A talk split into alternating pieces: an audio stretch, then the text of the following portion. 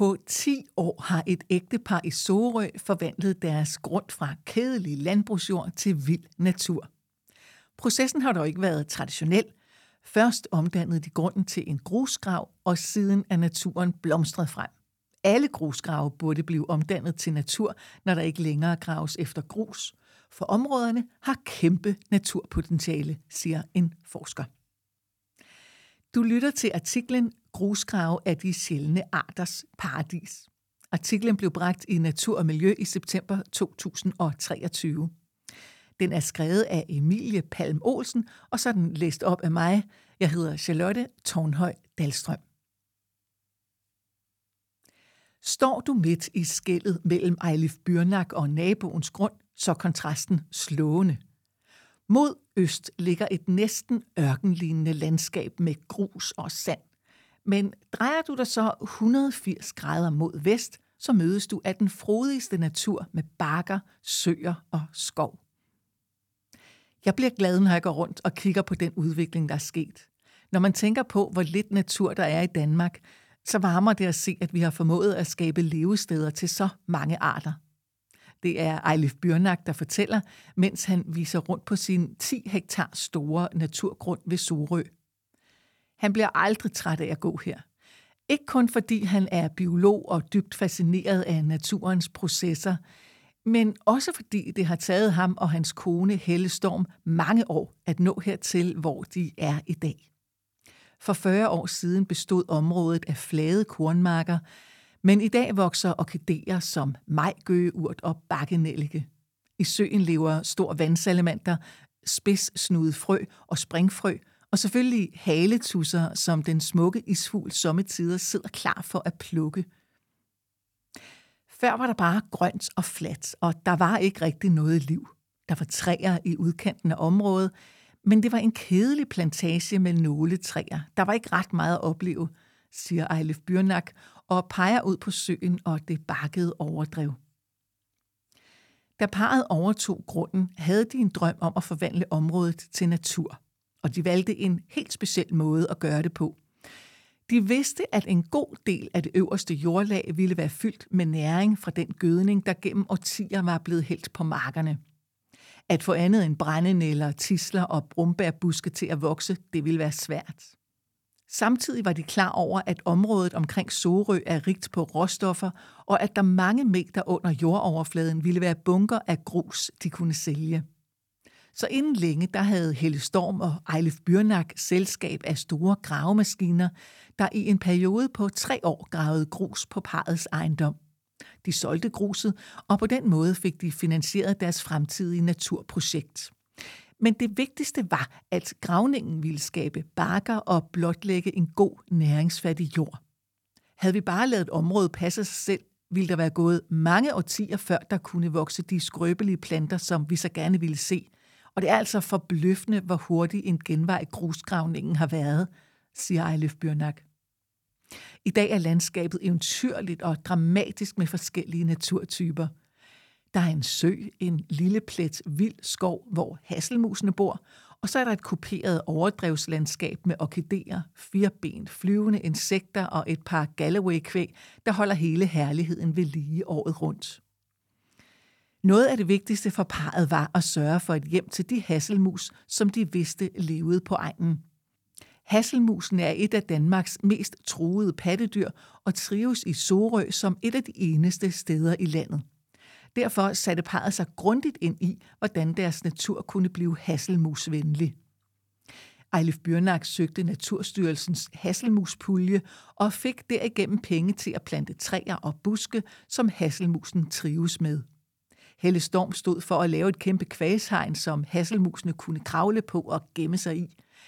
Og så fik de sat redekasser op, hvor syvsoveren om sommeren bygger rede. Og arbejdet gav hurtigt på det. Vi har set hasselmusene masser af gange, både fysisk og på et vildkamera. De er altid fascinerende at se på, men første gang vi opdagede, at de var her, det var noget helt særligt. Så vidste vi, at det var lykkedes at skabe noget værdifuld natur, siger Eilif Byrnak, mens han forsigtigt åbner en af redekasserne og konstaterer, at der ligger en gammel hasselmusrede, som ikke længere er i brug. Reden er karakteristisk rund og lavet af græs og blade. Hasselmusen er dog flyttet fra denne kasse. I stedet er en lille familie af halsbåndsmus flyttet ind. Han lukker forsigtigt lågen igen. Det virker måske voldsomt at rive store områder op, grave ud og ændre landskabet radikalt. Men grusgravning kan faktisk være en undervurderet og vigtig metode til at redde de dyr og planter, som tidligere trivedes i det åbne land. Der blev gravet mere og mere grus i den danske undergrund. Tonsvis af sten, grus og sand bliver hævet op fra jorden og brugt til byggeprojekter, støjdæmpende høje eller haver og parker.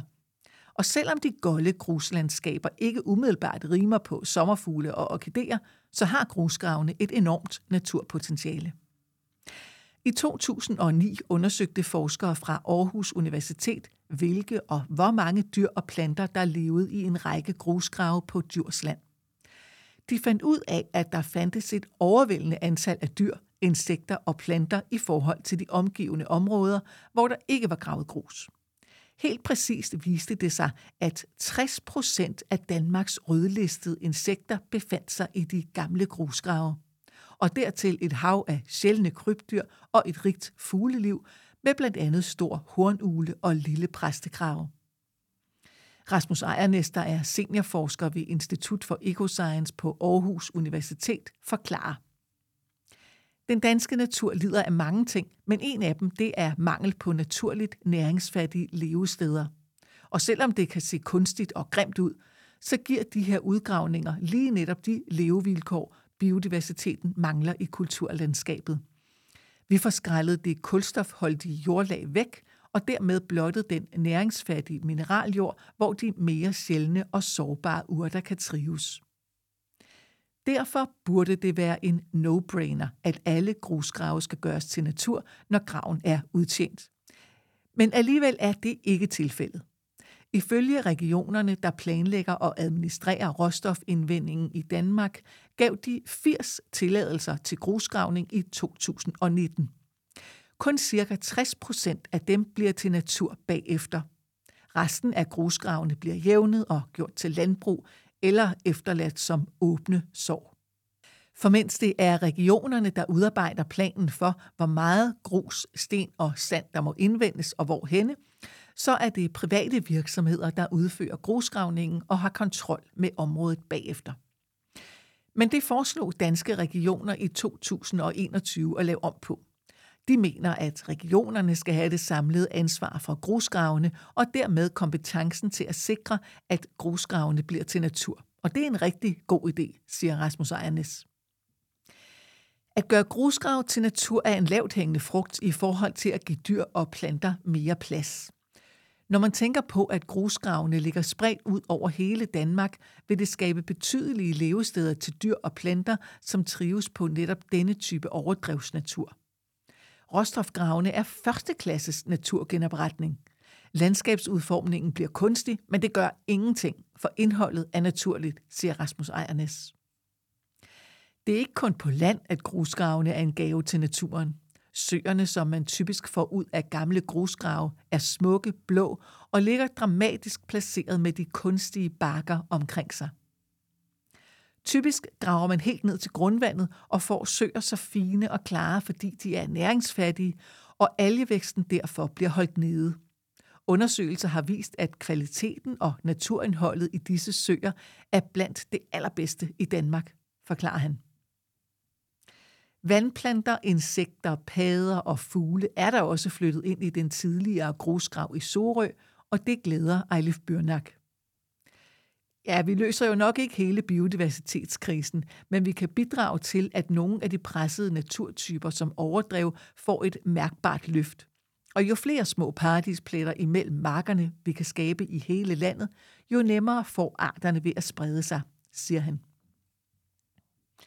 Kokkerspalien Bella lover trofast bag sin ejer og forsvinder aldrig længere væk, end at hun kan få øje på ham.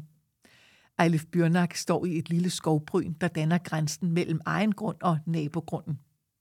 Der er tilfældigvis en stor grusgravning i gang, og Eilif Bjørnak har allerede været i dialog med kommunen for at få dem til at lave naturpleje efter gravningen på samme område, som de selv har gjort.